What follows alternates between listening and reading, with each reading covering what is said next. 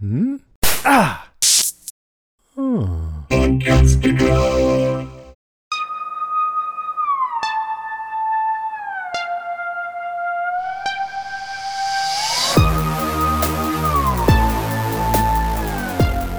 Hey, everybody, welcome to our podcast. I'm Penny, And I'm Greg.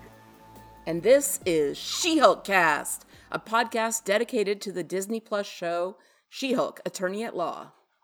This episode, we're covering season one, episode nine. Whose show is this? The finale.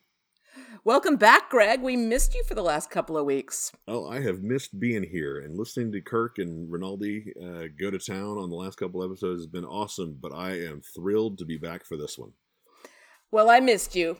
As much as those guys were great, I missed you a lot. Uh, I'm glad to have you back.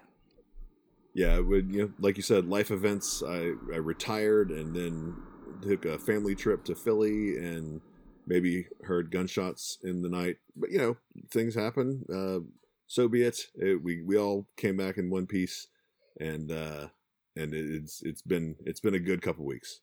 Well, congratulations on your retirement. It's pretty Yeah, exciting. thanks. All right. Well, you know what? I don't want to wait any longer to get into this because, yeah, like, I, th- I'm excited to talk about this one. How did you like this one? I loved it. It was what I have wanted all season. Um it was a really dense episode. There's just so much to talk about. So much happened. So much of it was a lot of fun. Well, how about you? I I'm I'm the same. Like uh, I I've one of the things that I have kind of worried about is that I'm kind of like fanboyed on the show. Like oh I don't ever think yeah yeah okay I complained about the CGI but like plot holes I'm like yeah whatever it's an entertaining story but like this one uh, and I'll talk about uh, uh, some of it but uh, I I really had like I was honestly laughing out loud at certain times and it was it was I thought it was great it was and it was it was updated it took all of the things that you guys like you and kirk had talked about and uh and and like what classic she-hulk stuff was and and basically updated it for you know disney plus and roku and uh whatever. And and it was i thought it was it was great. I loved it. Yeah. I really want to know I wonder if they changed the uh, menu screen that she busts out of in like other countries because I know that in some other countries it's not Disney Plus that some of the Marvel shows show up on Oh, like yeah, other like services. skynet or something like that I don't know. Not Skynet. skynet but- Uh, yeah, no, I, I know what you mean. It's like Yeah. Sky, I think, Yeah, in, in Sky. Great Britain. yeah. Um and yeah, I just wonder if the menu would look a little different for them or not. Um but yeah, I mean that was that was some fantastic she-hulking. Um oh, that, that was yeah. yeah. that was that was it was phenomenal. It was, it was so much fun to watch, and and I can only imagine that some people had the same like I did. Wait, what happened? Did this literally just kick me out of my out of my uh my Disney Plus or out of my show and, and Disney? Oh wait, no, no, okay, she, she's still talking. All right, cool. yeah, it was great. Yeah, it was good stuff. Uh, so we'll talk about the big epic um, fourth wall break in our point section, but there were a few other fourth wall breaks ahead of that. Um, starting with when she's lying on her childhood bed um, in that sad room with like her mom's workout equipment and everything in Yeah. there, and she's like, "I know I, it's what I said I wanted, but this doesn't feel right. This isn't even a reluctant superhero story. I'm just getting screwed over. Is this what you guys want?" And then one of my favorite moments from the show, when the voiceover narrator starts, he's like, Jen is having a hard time, or whatever it is. And she's like, No, we're not doing a narrator. We're not that off the rails. I just thought it was so funny. It was that was hilarious. Yeah. Uh, yeah. Then uh, when you know, then like when he's talking about when she was talking about, uh, she's like in that. I think like you might even count this all in the same thing, right? She's sitting in that Yeah. sad room, and she's like, "Once he said come anytime. I mean, this is a time." I thought that was one of my notes. Like, this is a time. Yep. It was it was great. And then she's like, I'm not running from my problems. It's a mental health break. Yeah. I mean, this this is just that's just the way that it is.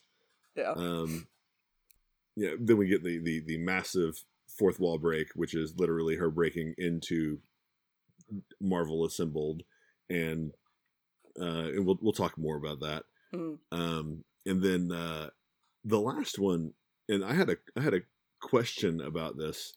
Um, so you know, Blonsky says, uh, "You got sucked into another show, didn't you?" And he's like, "Oh, we're really in an era of peak TV," and and I was like, "So is he watching current shows now? Like he was watching This Is Us and he was watching The Sopranos, or did is he going to show up in a different show?" I thought that was that was really. Uh, I was like, "Hmm, am I going to see more Wong?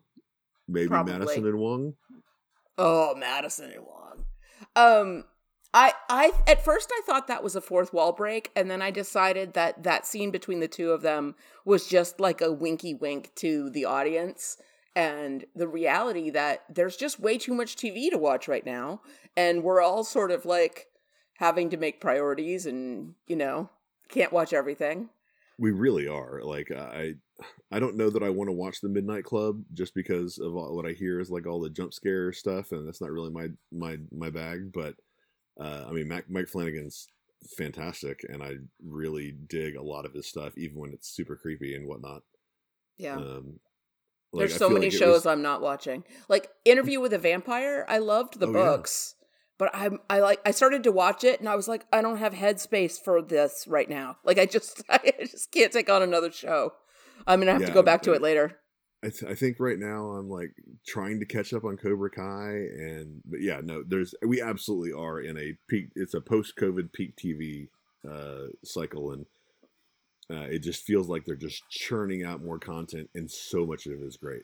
Yeah, just yeah, so much good content. It's fun. Anyway, all right, so getting into what we're what we're talking about. All right, so you got some lawyer stuff for us? there was hardly any lawyer stuff, um, so I'm gonna just jump ahead and Okay, sounds good. talk about the metaphor of the show. Uh, it's a show about literal female empowerment, right? This woman is suddenly much more powerful than she was before.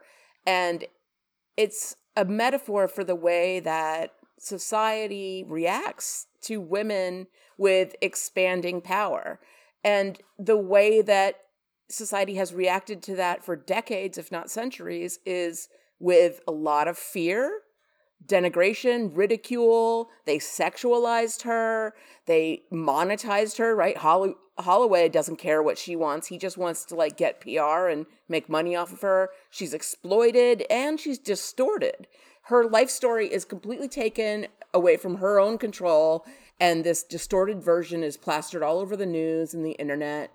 And the the trolls come out of the woodwork immediately. She hasn't even done that much as She-Hulk that when they start attacking her, like the the mugging that gets set up is after all she's done as She-Hulk is stop Titania and take a job. That's it. That's all she's done. And they're all like, you better not strut around showing off your She Hulk powers. Like the anger was there just because she had power and existed. And she gets the the control of her own narrative back from this patriarchal system, right? Kevin represents the patriarchy. And the way she gets control is one, she refuses to accept what society is handing her. She's like, no, this is garbage. It's not good enough. We're going to fix it. Two, she thinks creatively and she works outside the system when the system failed her. And three, she advocates for herself with her wits and not her super strength because she knows from her very recent experience that women's anger is always, maybe not always, but is often overreacted to, whereas men's anger is treated as like some kind of masculine personality trait. Well, it's, Um, it's just men's anger is just, and women's anger is just hormones. Yeah, it's emotions. They're out of control. She's hysterical. All that stuff that people have been saying about women for hundreds of years, right? Penny, Just in I order to really control think you them. just calm down. I mean, Yeah. you're, you're really blowing this out of proportion. Bitches be Sorry. crazy. Okay. Um Sorry, that's not a family friendly word, but uh the phrase doesn't work if you don't use the B word, so I had to do it. Yeah, Um that's fair. Yeah, I mean, she Jen's most powerful ability is the fourth wall breaking because it's just a metaphor for her ability to see through artifice and flash and style to what is really going on behind the scenes. And in in this case it's Kevin, but as I said, he's he's the patriarchy and she's fighting against the patriarchy. And in the end she takes control of her life back, which is very satisfying for this feminist. very nice. I mean, it was super satisfying to me. Uh, although I do think that not it only works, but I think that one of the reasons that it works so well is that Tatiana Maslany was is just fantastic, and she she makes Jen Walters come to life. She she she is talking to, like you feel like you know her. You feel like she's talking to you, not and maybe it's the writing, maybe it's her face. I don't know. Maybe it's just the way she presents herself. Whatever it is, she makes you believe. Well, she made me believe that you know, like in in the moment. Obviously, I know she wasn't talking to Greg, but excuse me, she she made me believe, like in the moment, that like, hey, like, really, is this really what you want? Is this Yeah. is this working for you? it made me just feel so I get this. involved in her story. Right. I was like, this is a real person and she's got real issues and she trusts me for some reason to tell me what she's really feeling in the moment. It's kind of awesome. yeah i it, i i thought that the the writing on this was so well done and so impressive and i f- i feel like that was jessica gao back there on the left in the writers room I wasn't Um, sure if it was her or not. Um, not the one who was talking but i feel like it was her in the back left the, the back left corner of the table Yeah, Um, I I looked at some pictures of her online and and the picture, you know, and the woman on the screen, and I was like, eh, it could be the same person. There weren't a lot of Jessica Gao pictures out there, so I was like, right is this the same woman or not? I wasn't positive. Um, but she certainly was. I think that the woman who was talking was meant to be a Jessica Gao stand-in. Like I called her fake Jessica. Um, because I I'm pretty sure that that was meant to be like Jessica's voice or like a a silly you know extreme version of Jessica's voice. right no i mean i I- yeah i i, I get that Yeah. Um, but yeah, so I I agree. I that I I I like that point, and I, I thought that it was so all so well done. Anything else for for your first point? Just smash the patriarchy. Okay. Uh, and sometimes other people. Yeah. Um, and uh, so my first point, I'm gonna kind of tie into that is Kevin. Um, I thought that I unfortunately I watch everything with subtitles, uh, not just like on my second watch or whatever. I know that some people uh, who podcast they will watch it just to soak everything in. I watch things with subtitles specifically because I've had young children a lot of the time of my life, and uh, I don't want them to wake up. So I and my hearing is not necessarily what it once was. So uh, I watch subtitles all the time. So when they're in the writers' room and they start referring to Kevin, I see in the in the subtitles that it is K dot E dot V dot I uh, dot N dot.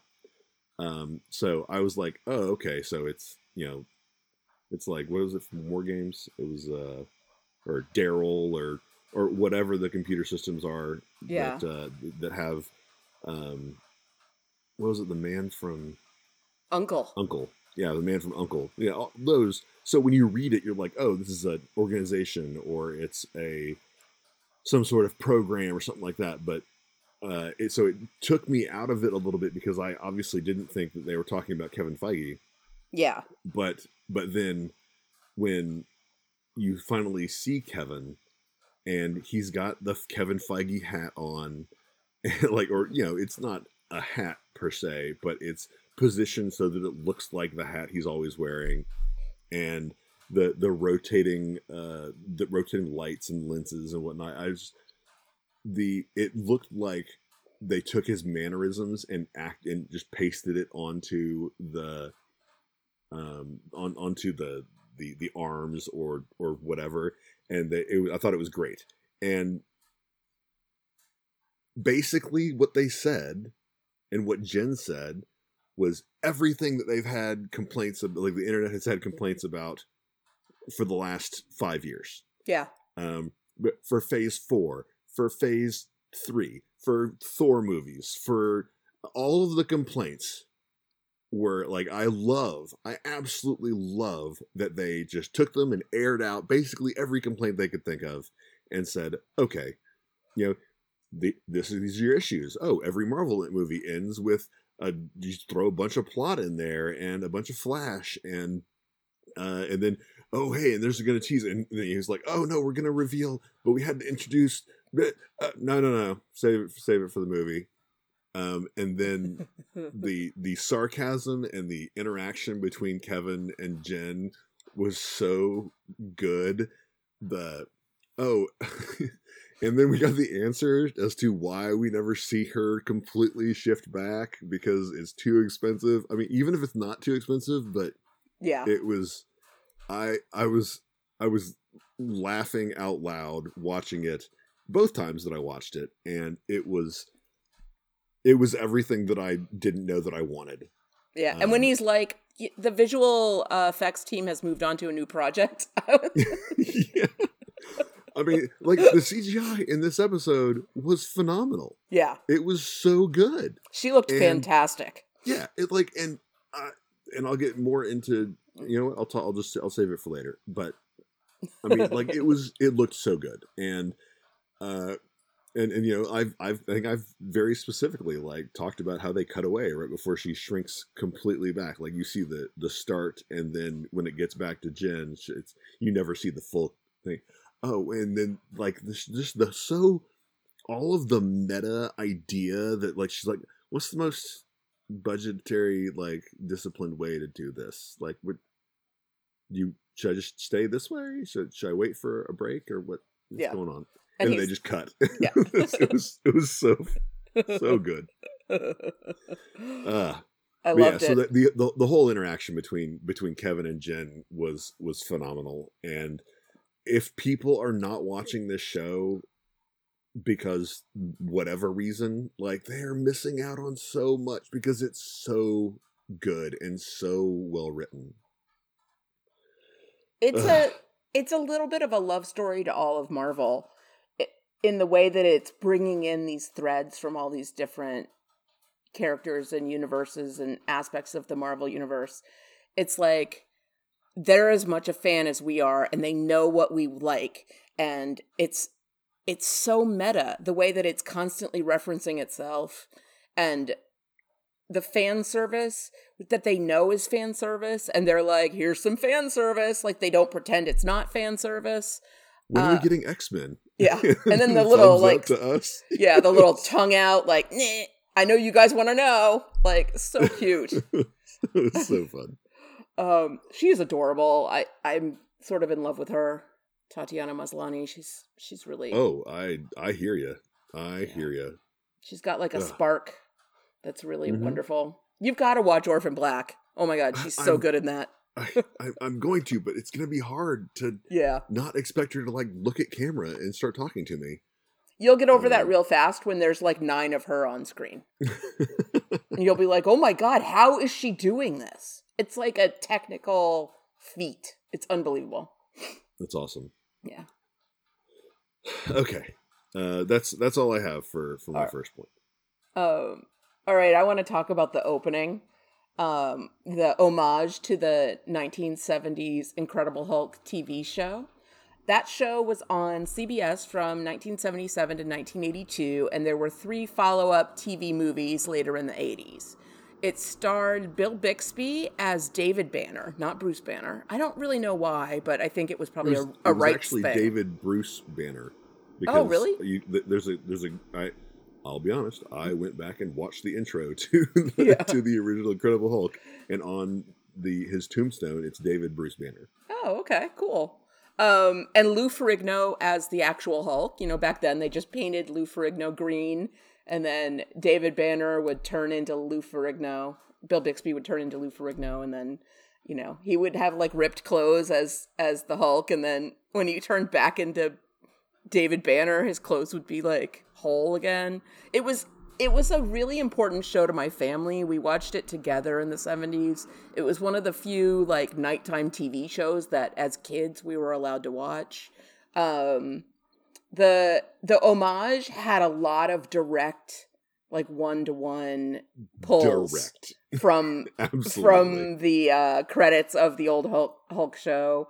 Um, like the when she's sitting in that chair and the light goes over her face. And for me, the one I remember the best from my childhood is the is the rainy tire changing scene where she gets angry and then she turns into She Hulk. I remember that from the from the seventies um the sh- the look and feel of it her fashion and her hair the glasses the big hoop earrings. Oh it was so great. And then that see the moment when she and bruce are standing there together and she's like don't make me angry. You wouldn't like me when i'm angry. And he's just like i don't know how he's doing it but mark ruffalo is like looking 70s in the way he's, standing. He's channeling Bill Bixby, and it's it is absolutely like I, the word that comes to mind repeatedly is just phenomenal, and it is it is so good, and uh yeah, the it was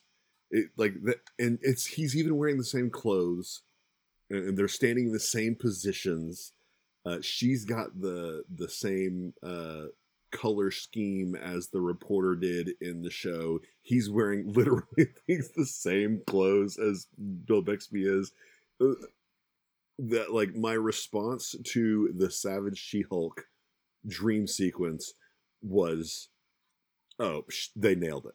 Like they just nailed it. The between between the cinematography and like I wonder was it Lou Ferrigno in the green makeup and who was the Savage She-Hulk? Who played her? Because I want to know. Was it Lou Ferrigno? Was it a dude? Was it not a dude? Like it was. So I'm sorry, I'm hijacking your point, but I was it's okay so so excited by that. It was it was so yeah good.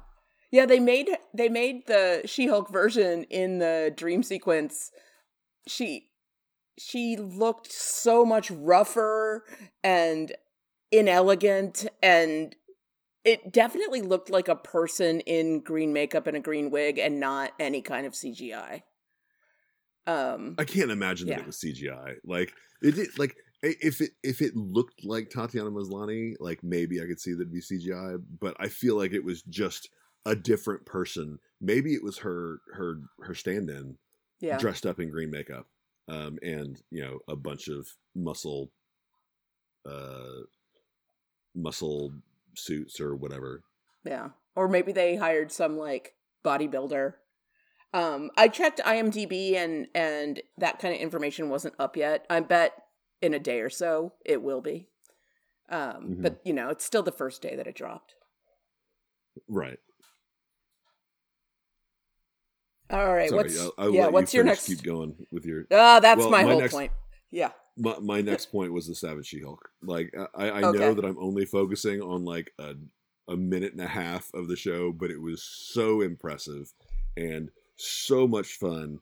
Uh, I okay, I'll, I'll go ahead. I'll I'll I'll pivot. Right, pivot. Mhm. Um, Pivot. I'll pivot, and I will I will move to how good Nikki and Pug were. Um, Oh, specifically yes. Pug, as uncomfortable as Pug was through most of this episode, um, Josh Segarra was so good in this very uncomfortable situation, and uh, and like when he's fanboying out about how he's calling the freaking Hulk. Um, and I mean, like him and him and Nikki, this, uh, and I mean, and Ginger Gonzaga was so great in all of her look. Forgive me, Jen, for this transgression. Um, and uh, yeah, I'll just have a turkey sandwich and uh, some guac and some chips. And I like all of her under the the breath, um, all of her under the breath comments or just like continued comments. I wouldn't have caught them had I not been watching with subtitles. And it was so worth it because Nikki doesn't stop talking. She No. is so much fun to listen to and to watch. And I'm gonna keep working here because they still pay me well. And uh, it was it was just like Nikki was fantastic. Like the side characters of Pug and Nikki were great in this. Yeah. Um, yeah. So like that, they they were so good, and uh, and and the actor and actress or actors, the actors, uh, were were great, and I was so impressed with it, and it, yeah. So Yeah. I agree. so much fun to watch. I really loved watching Pug trying to fit in with those horrible people. It reminded me a lot of uh, a scene from The Good Place when uh, some of the characters are trying to fit in, like they're pretending to be demons in hell and they're like trying to fit in with the hell demons. Oh And- yeah, and- yeah, yeah. And Chidi has to like give someone advice on how to torture someone else. And he just is so uncomfortable. Um, That that's a really good comparison. yeah. Um, and then I thought it was really funny when that one dude bro says, like Todd, when he introduces them to Pug, and then he's like, and he's hot too. And then I, this is another one. If I didn't have subtitles, I would have missed it. And somebody said, I'd smash you. And Pug makes this face like, where am I? Like, what is happening? Um, and the other dude bros at that event were pretty funny. They're like, Lady Thor sucks, and I would even say that if she was a man. Like they just Well, so I wasn't, it was so I predictable. Sure if she, if he was, yeah, I wasn't sure if he was talking about Hulk, She Hulk, or Lady Thor.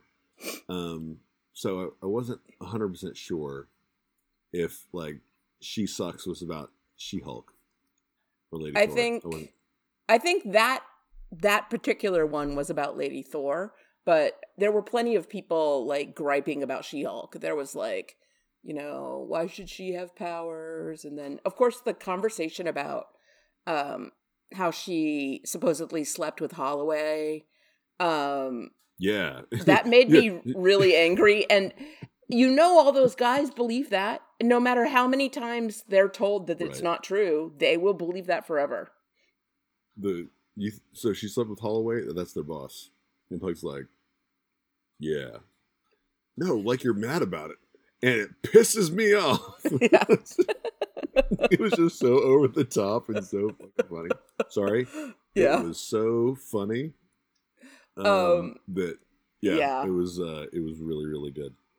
and the look Um, on pug's face when todd says of course you're one of us and pug is like ew no like i don't want you to the- think that of me The, the one arm bro hug. yeah Uh oh yeah, it was yeah, that that entire that entire situation was like just a dumpster fire. yeah And it was fun to watch. uh, it was so predictable. It was things that we've heard on the news and you know seeing people post and you know these these right wing um, alt right websites that you know demonize women and people of color. That that this is their shtick, and they have like. They all think they're original thinkers, but they only have like three ideas and they just remix them constantly. right. they're not creative. Kind of like the the plot. Like Yeah. that we just recycle. What Yeah. original like what original story did you come how, how did you come up with this very original story? Every other superhero and the one guy's like nodding. Yeah. Yeah, exactly. And she's like, and it suspiciously sounds like super soldier serum. And I'm like, yeah. Like every time. um yeah, Pug. Oh, I adore him. All right. What what what what's what do you have? Um so I want to talk about the epic smash. Right? The like the big smash where she busts out of um the show itself and uh she goes through the streaming service menu right she ju- she punches out the she-hulk um icon or um thumbnail and then she's like where do i need to go and she looks around and she's like no mm-mm, huh. and then she sees marvel assembled and she like climbs down and the and the um thumbnails all move when she climbs on them it's so beautifully done and then she lands you know in a studio lot and you can hear somebody talking about the infinity gauntlet and And then she walks through, and you can tell it's. I'm pretty sure that's the real Disney Studios in LA. There Mhm. were um, the seven dwarfs were like holding up the roof in the background, and there was Yep. a statue of Walt Disney holding hands with Mickey Mouse. Although it was the back of Mickey Mouse because you know that's expensive. and uh, and then she confronts the writers, and the writers' room had a lot going on in it. So there were on the wall there were these like story breakdowns of episode 107 106 107 and 108 and then the finale. And under i couldn't see 106 under 107 there were there was a card that said jen and john totally do it. And i'm like who's john? But that was matt murdock. And then one that said john does walk of shame from jen's apartment. Under episode 108 there was a card that said jen finally leaves bruce's place. And i remembered how episode 1 was originally episode 8 so Right. she would have been leaving bruce's place and then in the finale breakdown the very last card said jen dies and i'm like well i'm glad she you know she killed that um there's a qr code on the door when she goes into where the writers room is i'm pretty sure if you um if you uh, scan that QR code, it gets you a free comic book download. There's a poster in the background that's that had Captain America, and it said, "I want you to put your cell phone away." Yeah, I, I, I actually paused to take a look at that. And the Hulk one said, "Shred and smash sensitive documents." uh, and then there was like a Viz Dev board that had like lots of drawings of her and like copies of comic book cover art and stuff like that. I thought it was a pretty cool writer's room, although really tiny, which made her look extra huge.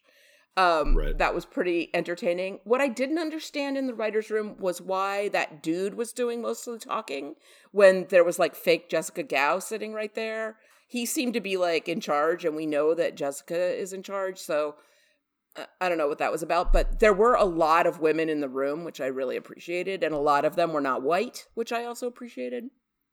I Um, feel like yeah. th- I feel like this show has a lot of not just female but minority writers as well. Yeah, it's great.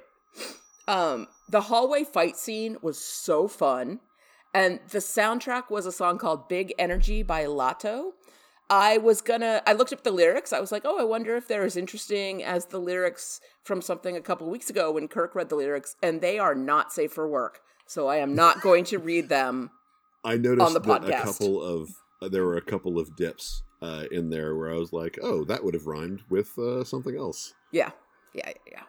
Yeah. Um, and I loved that there were fir- fourth wall breaks within the fourth wall break. When she's Mhm. talking to Kevin, she has two different times when she talks to the audience, and I was like, "That's deep. That's like Inception. it's like a layer like fourth wall break within a layer. Yeah, I loved it. Um, and the Kevin st- stands for Knowledge Enhanced Visual Interconnectivity Nexus. We got the word nexus, so Yep. There we go.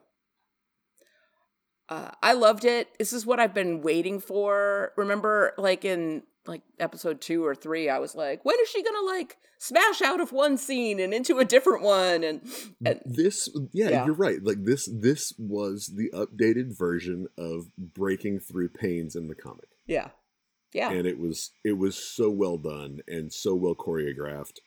It was a smashing success, in my opinion.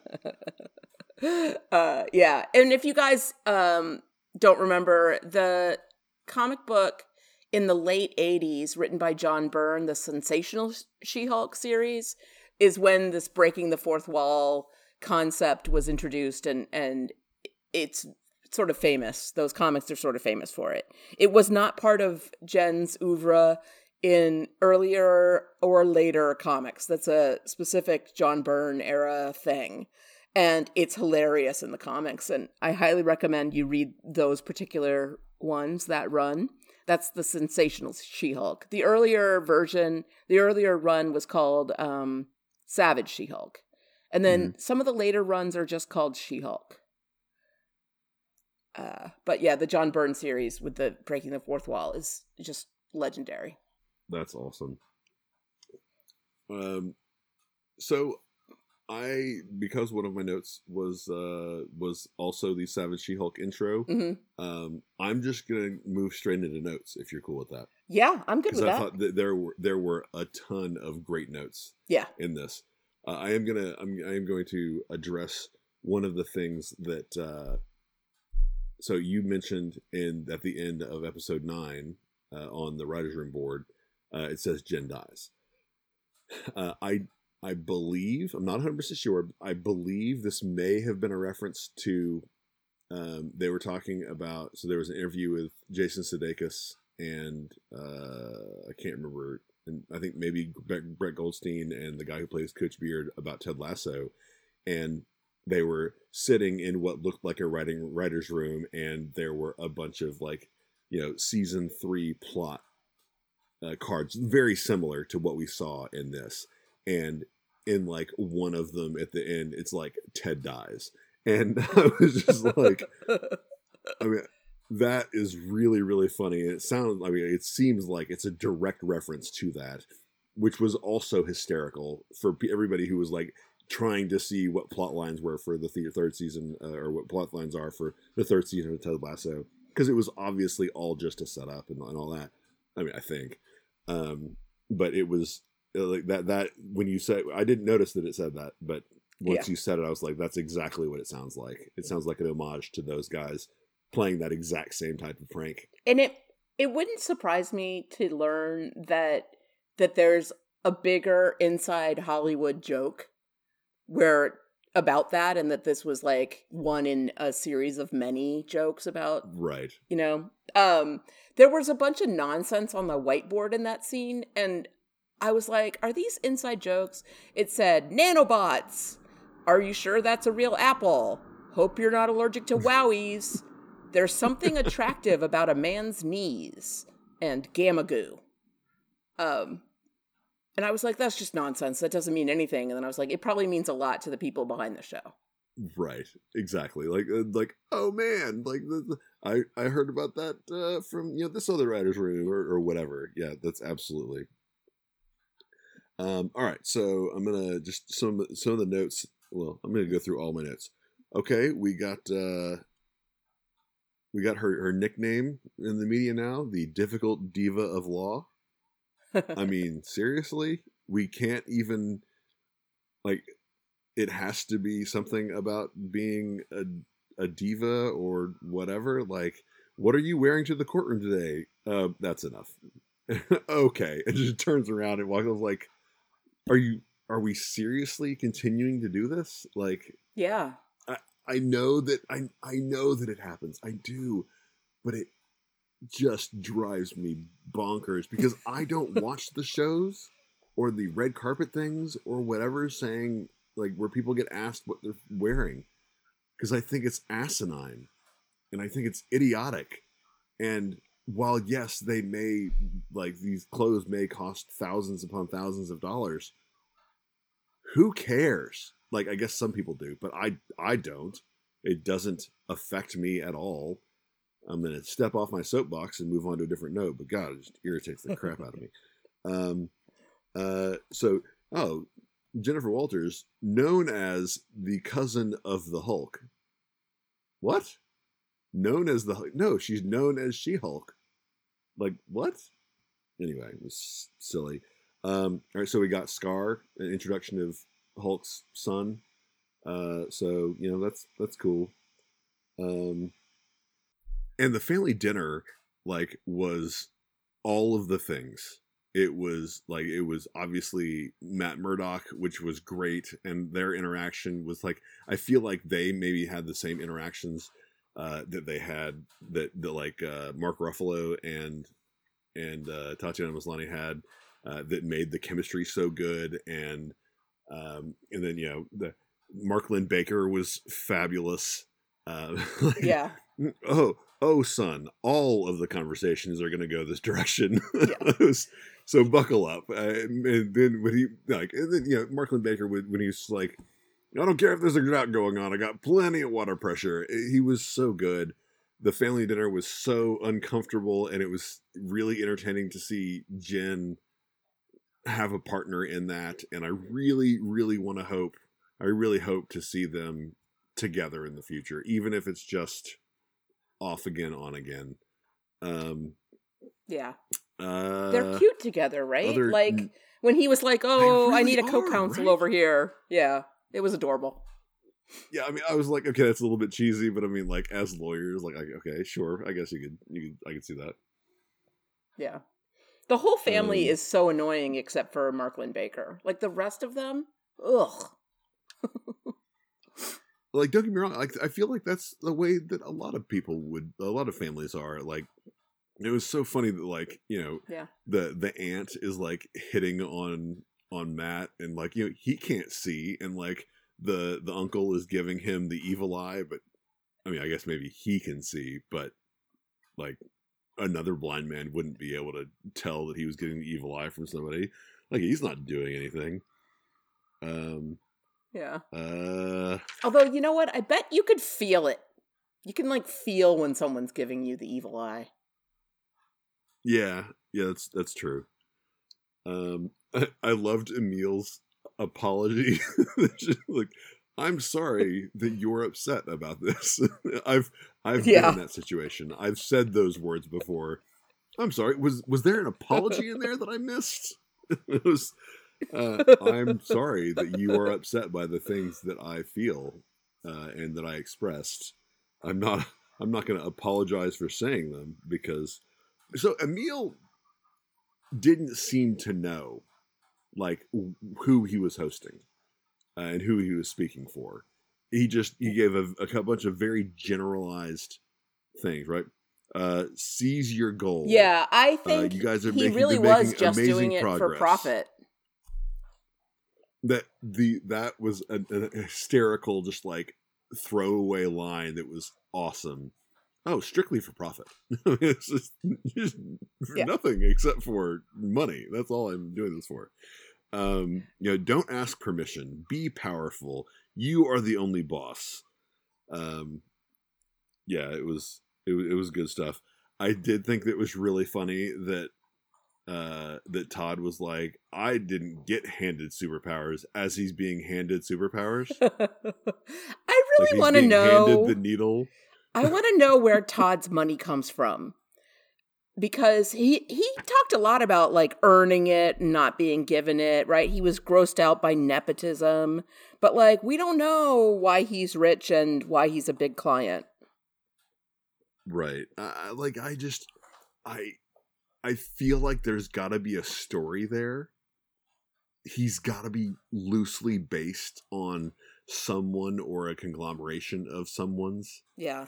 Um like i, I that's i don't th- know i i I'm, because i never read she-hulk uh or he didn't even go back and read them like i don't think that there was a hulk king um No. character or whatever I haven't found um, one. which which makes makes this even more like I loved. I guess this could be my third. Oh, this go. I've got a bunch of points. Whatever. We're throwing it all out, right? yeah. It's, all the done. finale. Uh, Woohoo! Anything we're just goes. talking about stuff now so yeah so so the i like one of the things that i loved about this and and you know part of the argument was true right so the end of this was a little anticlimactic it was a family barbecue Yeah.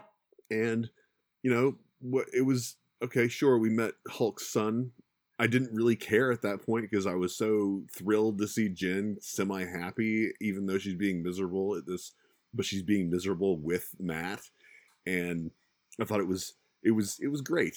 Uh, it was so enjoyable to me to to to watch this and to observe this interaction that it didn't matter that like oh my god oh your family there's another hulk now because it's another hulk wherever. And i'm just like it it subjer- or it subverted my expectations. It did some of the things that i had you know i had heard you guys talk about and, and hoped for but it also like hey we're gonna get hulk king and he's gonna smash people and titania shows up and you know bruce just pops in from outer space to save her in her own show. And uh, like you know what? Let's why, why why are we doing this? This is this is silly. Yeah. and and like she's just like, okay, hey, we're just gonna get rid of this and cut this, and we're not gonna do it at night because that's depressing, and we do it daylight. And I, I liked that. I, I like. I, I really enjoyed it, although I I do I will say that you know it it did feel anticlimactic, which again, like I just said, subjer- subjected my sorry subverted my expectations Yeah. in that I was thinking it was going to be a huge thing, and I was looking forward to. Oh, now it turns out that the blood didn't didn't matter, and we just we we just changed the rules and not play that that card, and um, you know, oh, bloodline plot deleted, and um, I thought it was great. I go if if I haven't gushed enough, I thought this episode was phenomenal and, and, a, and a great finale to the to the series. Um, so back to my notes. Uh, Ruck, Wrecker seems pretty chill. yeah. Like seems still seems like a pretty chill guy and you know, kind of helpful and and all that. Um, I did think that the like you know what looked suspicious to me and it with it having an earbud in.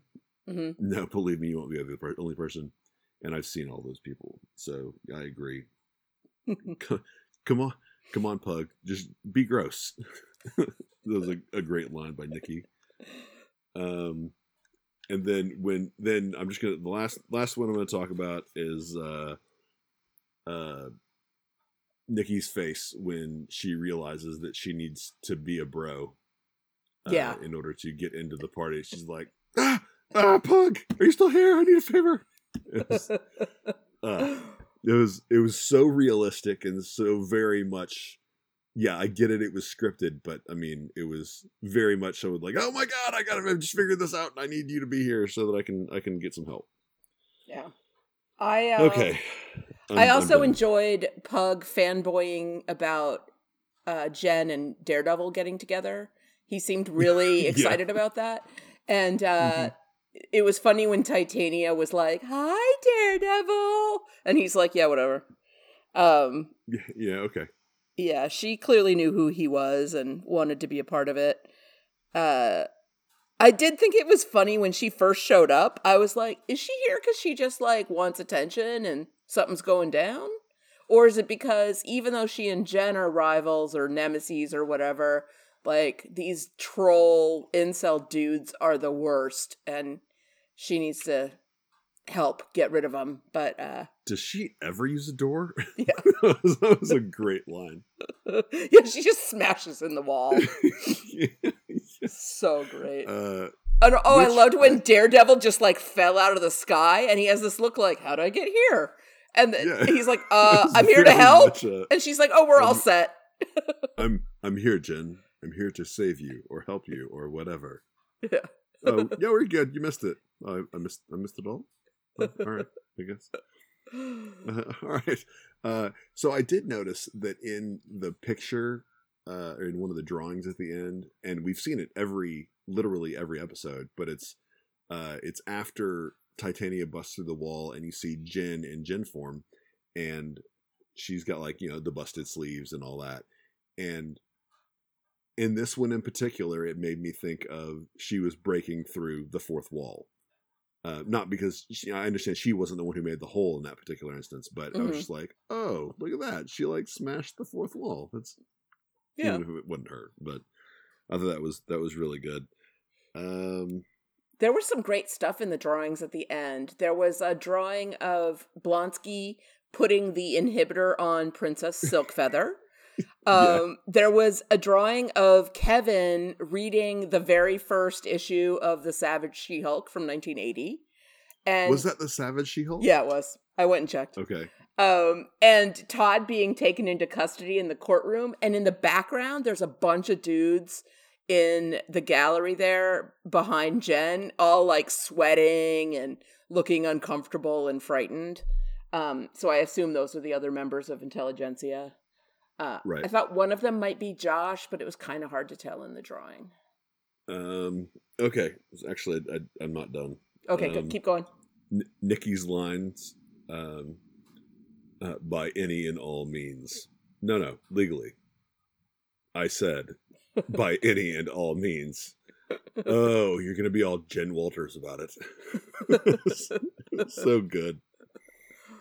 Mm. I would watch Right. a whole show about Nikki. Yeah, oh yeah. I mean, what we need to get is we need to get the the Nikki Darcy spinoff. Oh yeah. Um, Yeah, um, and then uh, Dennis, take a lap, Dennis. oh god, Dennis. Such an opportunist. And my last one for sure. My Mhm. last one. Um, when she scrolled down to find Emil's text thread, hmm Emil was just below Nikki. How many people have texted her to get to Nikki? Like more recently than Nikki. Like it was a ton. Yeah. Yeah, I thought I thought that was really weird Um, because I've scrolled through my phone trying to find a particular person who I've recently texted or or whatever, um, and uh, like, but I was just like, man, there's a lot of people between your best friend and the top of your list. So, Hmm. all right, that's that's seriously for real. All of my my notes. All right. I have a few.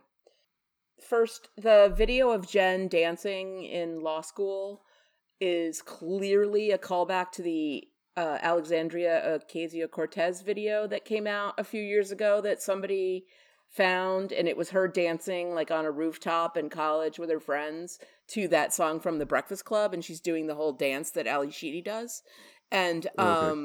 And I remember at the time, like the the alt right people spreading that around the internet, being like, "Look how dumb she looks," and everyone being like, "She looks fun and cute."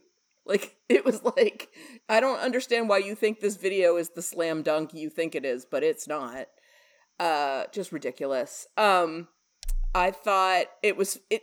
It continues to be a problem in everything having to do with Daredevil. That his whole shtick is that he grew up in Hell's Kitchen and he helps people who can't afford legal services because Hell's Kitchen is now like a super swanky gentrified neighborhood in New York City. su- super gentrified area. Yeah, it's um it's pricey. It's got a lot of like luxury high-rise apartment buildings. There's tons of really trendy restaurants in that neighborhood.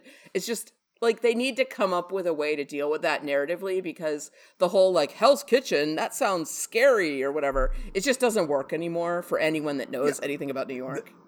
Yeah, I mean the problem being is that in the seventies, when Daredevil made his not debut, but like when when that was like more popular, that's what it was like. Yeah. It was a slum. It was I mean, yes, I agree. Like I say I agree. I don't know anything about Hell's Kitchen, but I except for that I've that I've heard the name and in the area. But I mean that, that that that does make sense that it'd be like nowadays Hell's Kitchen isn't nearly as crappy as it once was. Oh, it's not Um, crappy at all. Um, right. Okay. My brother lived there for several years in a like big, fancy, luxury high rise apartment building with like a swanky roof deck and game room and an indoor gym and like all this other stuff. Um, it's just funny to me that it keeps coming up because I remember that from the Daredevil TV show and I was like, they need to update that. Um, that needs to not be uh, the thing. Where are Blonsky's soulmates? We haven't seen them since the parole hearing. Like, they're not anywhere on the retreat. Like, where did they go? That's that's a good question. Were they fake? I yeah, it's just I I want to know where they are. Yeah. Um the CGI looked great this episode. Uh, yes, it did. And oh, I'm sorry. I, Yep. I'm tacking onto yours. This isn't one of my notes. This is just me tacking onto one of yours. I'll see you on the big screen. Yeah. Really? No. oh. there were several season 2 teases as well. Like Yeah. She said she had ideas for a season two, and um, when she interrupted the writers, one of them was saying, "What if season two is just one long dream sequence?" and I was like, "No, I hate dream sequences. They really bother me." Uh, and uh, Jen had some funny stuff in her in her childhood bedroom. She had a poster for Legally Blonde and a poster for Erin Brockovich, and there Mhm. was like some owl stuff, like a like a this like hanging I don't know, like stained glass thing of an owl. I think the owls, because she had an owl in her office as well. I think owls are some kind of Easter egg that I just don't get. Like there's an owl character out there that this is talking about, maybe. Hmm. The only owl character I know is like from Watchmen. Yeah, Night Owlman, Owl. who was like Batman. Yeah, Night Owl. Yeah, it was like the Batman version of whatever in was it New York? I think it was New York. Yeah, New York. That's another that's another uh comic universe that when it got updated to modern times sort of like was still kind of pretending it was in 1980s New York City and it's like uh New York Right. is really different now. Yeah, I, I, that was a really good show. Uh, not that we're talking about Watchmen, but that was an excellent like follow on to the comic. Oh yeah. You know, that was like 30 years later or whatever. It was fantastic. All right. Any other notes? No, I'm good. All right. We're going to take a quick break and uh, we'll be back. There's more to come. Stay with us.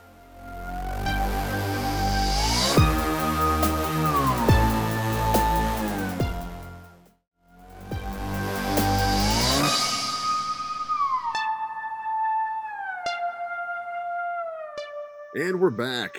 Uh, all right, so moving into uh, this time, we actually have news about She Hulk, uh, or at least some news that we wanted to share. Or, you know what? I'll let Ta- Penny take it away. Go ahead. Well, first off, I'm sorry we don't have any news about a season two pickup yet.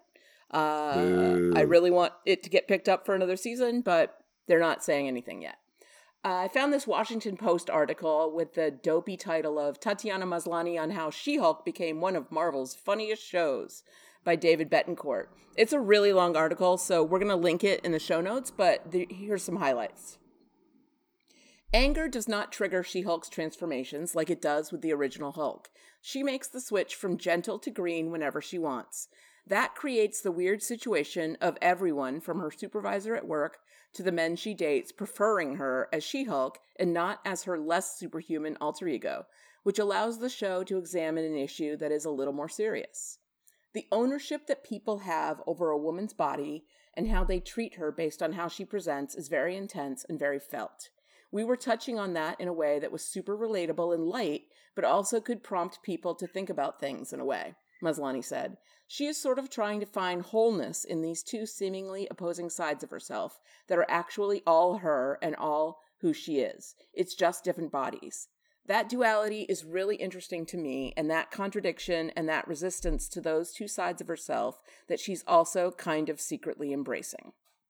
She Hulk also focuses on sex as a part of the story in a way that other corners of the MCU do not, featuring dating apps and superhero hookups. In this season's penultimate episode, Charlie Cox made his Marvel Studios debut as Daredevil, resuming a role he originated on Netflix back when Marvel and the streamer still worked together before Disney Plus. Daredevil hooks up with She Hulk after the two share a night of crime fighting together, forcing him into a bootless superhero walk of shame the next morning. Maslany credits Gao with placing just as much emphasis on the personal side of being a superhero as potential threats to the universe. It's a horny show, Maslany said. It's joyful, and there's something about it that does kind of buck at the classic Marvel things that we've seen in the past. It's a horny show. That's, that is a great quote. Uh, continues. Her sco- her co-star Ruffalo has the most cinematic Hulk and Bruce Banner appearances, ahead of Nor- Edward Norton and Eric Bana, but can appear as his, his version of the Hulk in the MCU only in guest appearances because of an ongoing deal with Universal. Ruffalo has often said that he'll probably never have his own Hulk movie, unlike many of his Avengers co-stars. Maslany's She-Hulk has no such limitations. He was super jealous of it, Maslany said with a laugh. That's what's so great about the way we explore these two so differently. His Hulkness is a limit on him in one way, where mine is a different kind of limitation. Our consciousness is so different based on how we've been socialized, or how we have been socialized to deal with our emotions.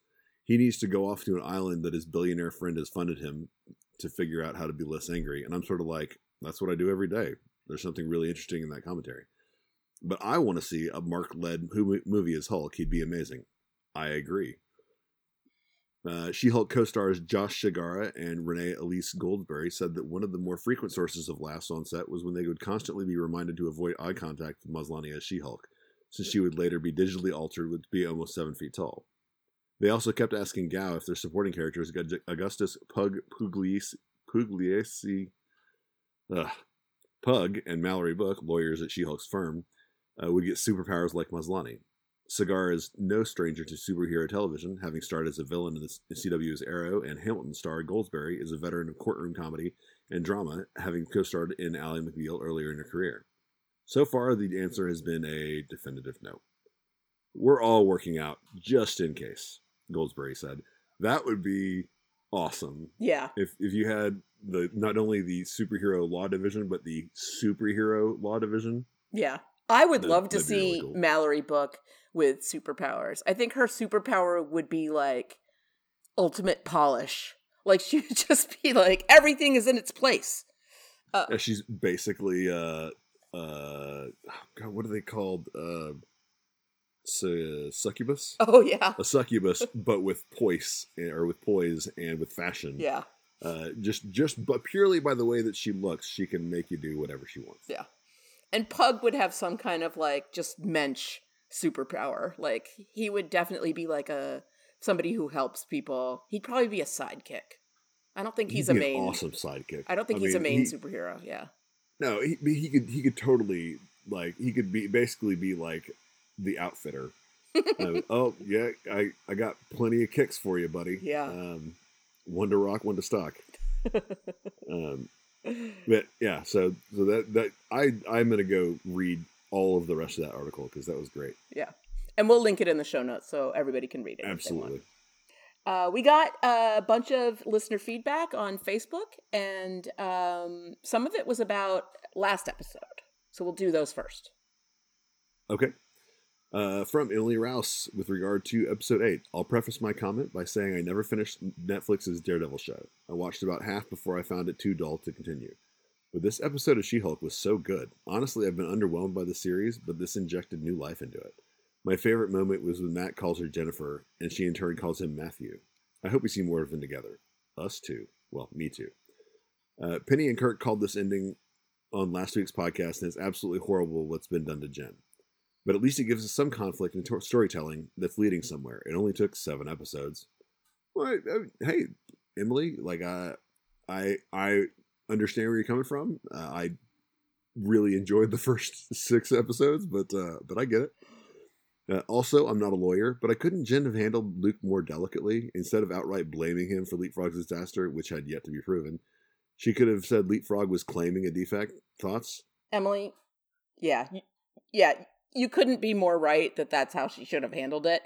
I think, you know, TV law is very different from real law, and they compress things and make things more dramatic. Like, yeah, she would I never not- have done Not that. only that, yeah, no, I I completely agree with Penny and and Emily. Uh, like that's it, it's also not just being a lawyer, but just called tact. Yeah, Like, hey, I'm going to investigate things before I just flat out blame somebody or serve somebody or whatever. I'm going to bring it up to you. No, that that was absolutely invented drama, and uh, but yes, I. You're absolutely correct, Emily.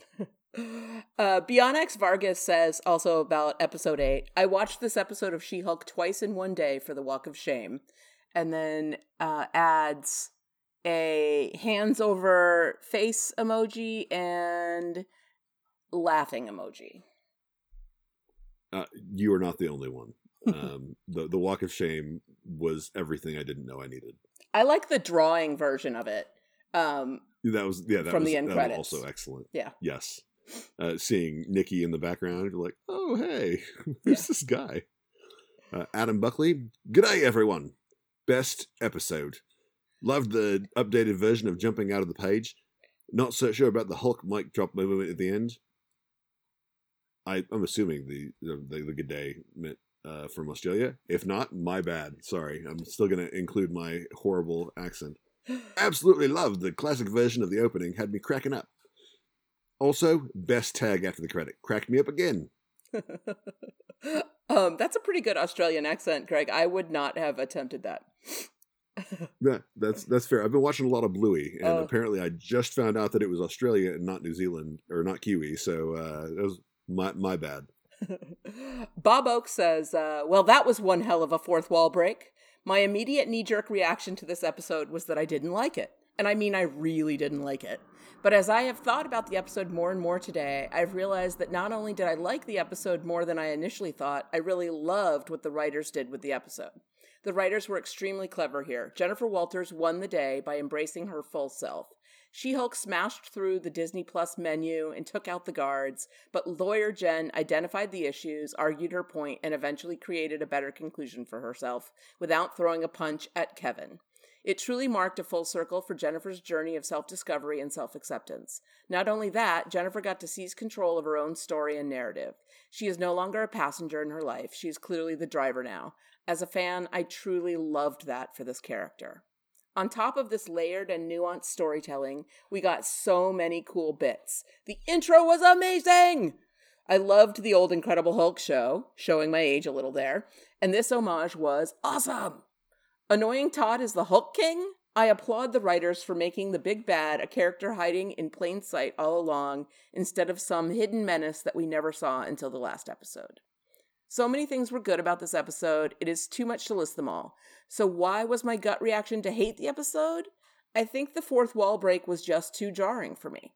I think it interrupted the flow of the episode so much that I lost the plot and couldn't get back into it. I had to rewatch everything past the Disney Plus menu and ponder the episode before realizing how genius it was. So, yes, I am a fan of this series, and I sincerely hope we see a lot more of She Hulk. Me too, Bob. Yeah, that, that's totally fair, Bob. Uh, I, I, I didn't have that. Um, I yes, it was very jarring. Um, just because it's just like the confusion, and then the oh, this is cool. That may all just also just be uh the product of the my type of like the the, the type of viewer that I am.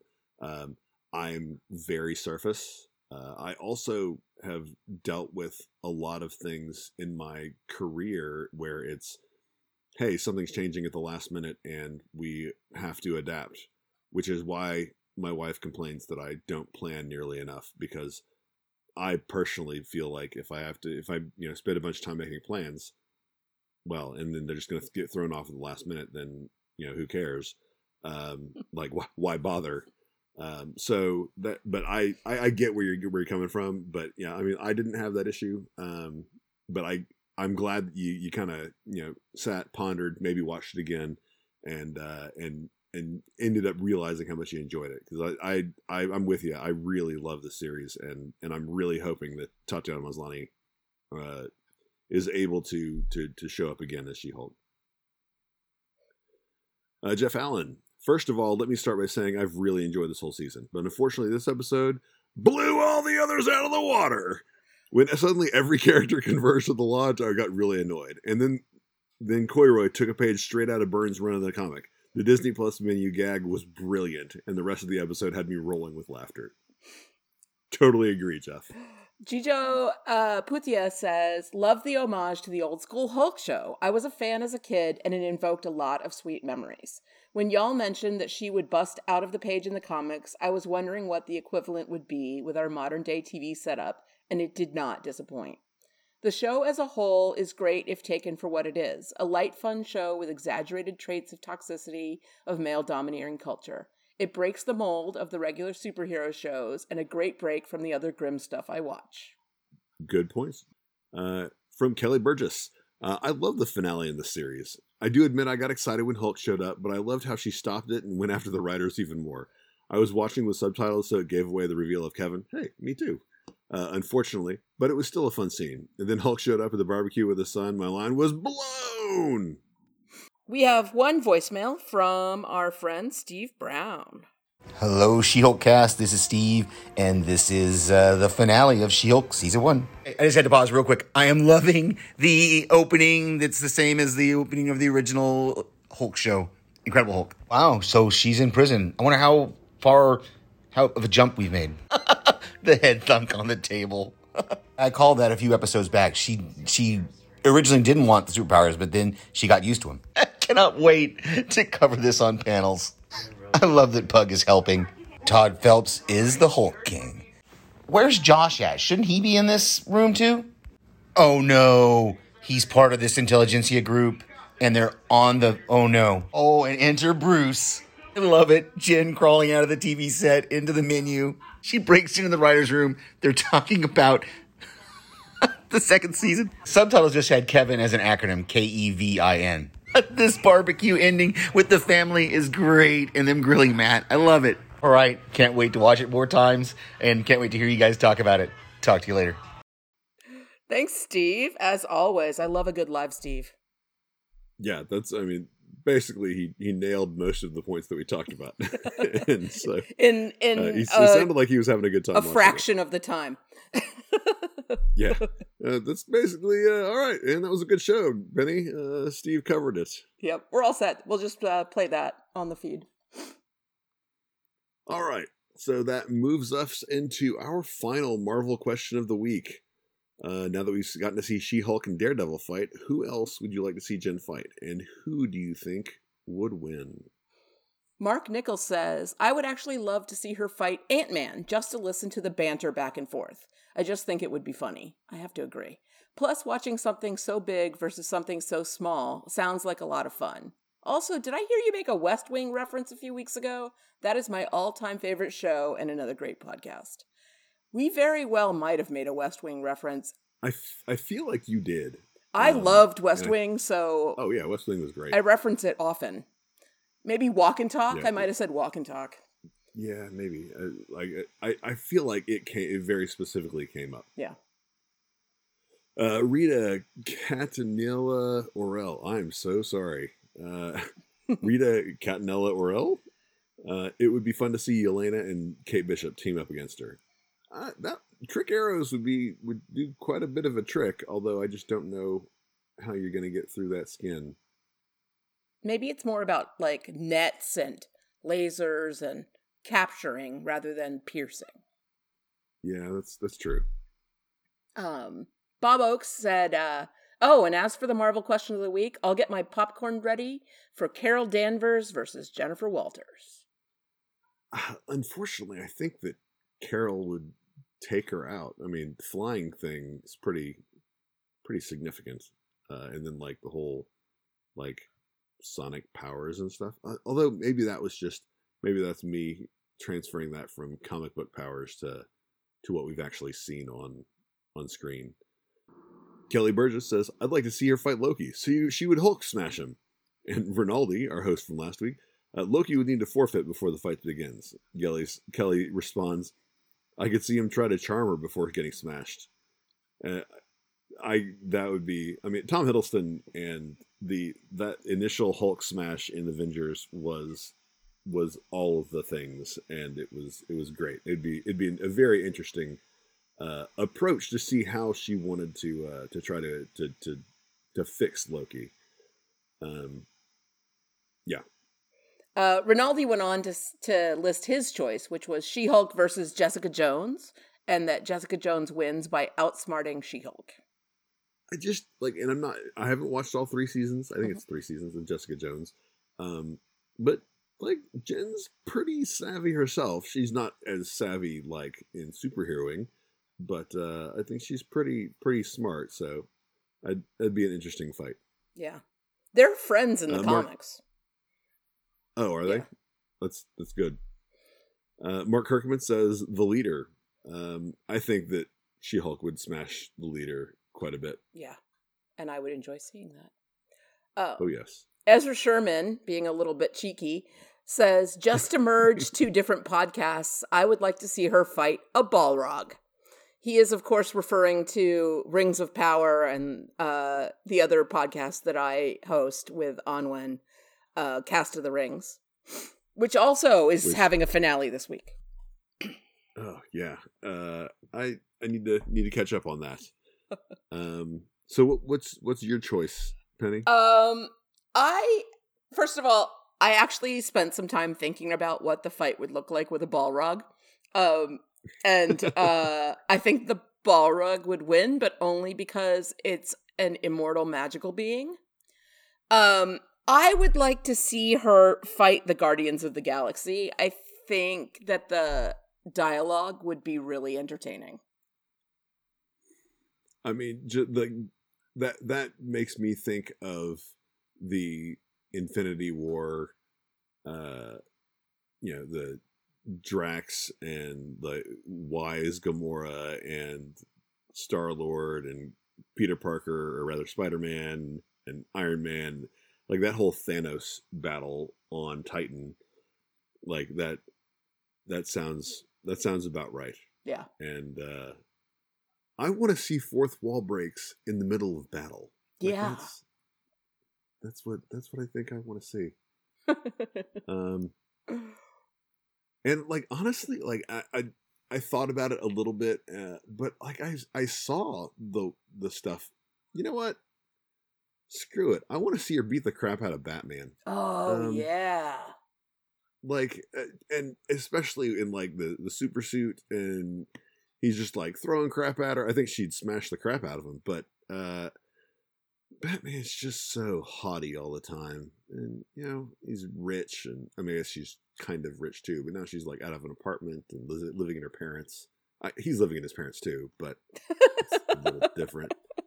Um, but yeah, so uh, just because I want to see Brat Batman brought low, don't get me wrong, I love Batman as a character, uh, and I think that he's been represented great in the the DCE all of the U. Um, but uh, yeah, that'd be that'd be cool. I think specifically Ben Affleck's Batman, seeing Ben Affleck Batman getting smashed by She Hulk would be.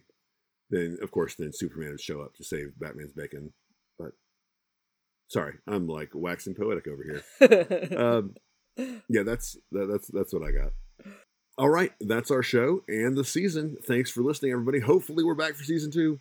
yeah, everybody out there, like, you know, send good thoughts to Marvel and let them know that we love She Hulk. If you'd like to get in touch with us or find out more about Podcastica, you can find all of our contact information at podcastica.com. You can write in or record a voice message right there on podcastica.com or find links to our social media pages and other shows. Well, I already mentioned Rings of Power, which is also coming to a conclusion this week. I'm pretty excited about it. So, that uh, podcast is called Cast of the Rings. And uh, I'm personally really um, getting a lot out of the Handmaid's Tale podcast. It's not enjoying it. That's not really the right word. It's not fun. but Handmaid's Tale is such a intense show with so many layers that it really helps to process it with the gang on Handmaid's Tale cast. Yeah, and uh, and like I said, I'm, I'm trying to catch up on Cobra Kai uh, so that I can actually listen to the uh, to to the things uh, or to, to the to the podcast. But Midnight Club uh, just started on Strange Indeed, and I may force myself to watch it just so I could listen to to Rima. I mean, then House of the Dragon and Dragon Cast is. I think I'm about ten hours worth of podcast behind. uh, I'm, I'm, work, I'm working on it. I listened to a bunch of that today, and, I, it was a really long episode. I'm only about halfway through. I understand. all right, that's all we have. But remember, that's what Hulks do. we smash things. Bruce smashes buildings. I smash fourth walls and bad endings. And sometimes Matt Murdock. Yeah. Scene. And that's a wrap. Wow.